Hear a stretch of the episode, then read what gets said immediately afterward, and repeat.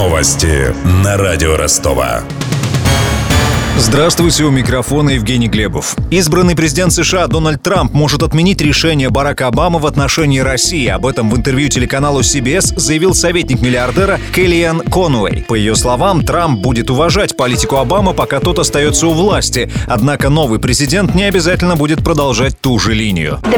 Избранный президент уважает возможность президента Обамы делать то, что ему кажется необходимым в любой сфере. Он будет президентом в ближайшие несколько недель. Мы верим в санкции санкции, которые работают, а не просто в ограничении ради ограничений.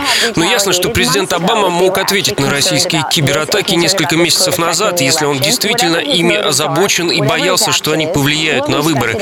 Каковы бы ни были его мотивы, его действия, мы будем уважать их, как американцы. Но это не значит, что новый президент Трамп согласится с ними и продолжит эту политику. По мнению Келлиан Конуэй, Обама обвиняет российских хакеров в нарушении хода выборов, поскольку его партия на них проиграла проиграла. Советник Трампа потребовал от действующих американских властей предъявить доказательства. Пуэрториканка Стефани Дел Валье победила на конкурсе «Мисс Мира 2016». Такое решение приняло жюри. And the winner of Miss World 2016 is Puerto Второе место в конкурсе заняла девушка из Доминиканы, а третья из Индонезии. За титул «Мисс Мира» боролись 117 девушек. Россию представляла Яна Добровольская из Тюмени.